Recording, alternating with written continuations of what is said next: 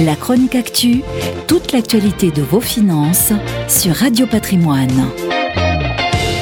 Avec 760 000 adhérents, l'association Affaires donne en général le là sur la tendance des taux de rendement du fonds euro dans l'assurance vie. Il s'élève pour 2020 à 1,70% contre 1,85% en 2019. Une baisse certes, mais pas aussi prononcée qu'on aurait pu le craindre.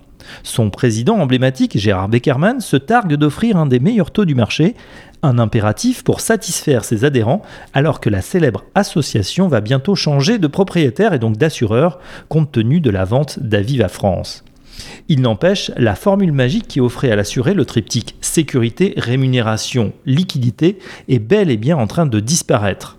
On rappelle le mécanisme, les fonds en euros dont le capital est garanti sont fortement investis dans des obligations d'État ou d'entreprise avec un risque faible. Or, en contrepartie, ces actifs offrent des rendements très bas, voire négatifs.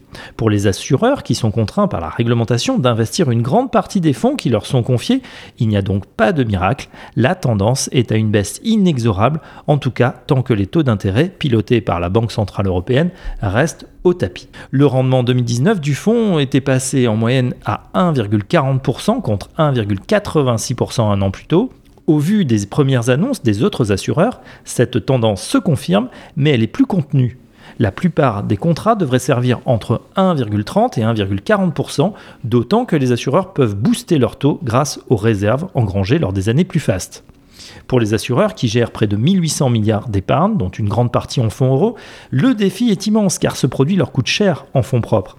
Le challenge est donc désormais d'inciter l'épargnant à diversifier avec des contrats en unité de compte placés sur actions, immobilier ou encore private equity, certes plus rentables mais aussi plus risqués. Pas sûr que le français se laisse séduire alors que le fonds euro offre encore un rendement modeste mais toujours supérieur à tous les autres produits sécurisés du livret A au PEL.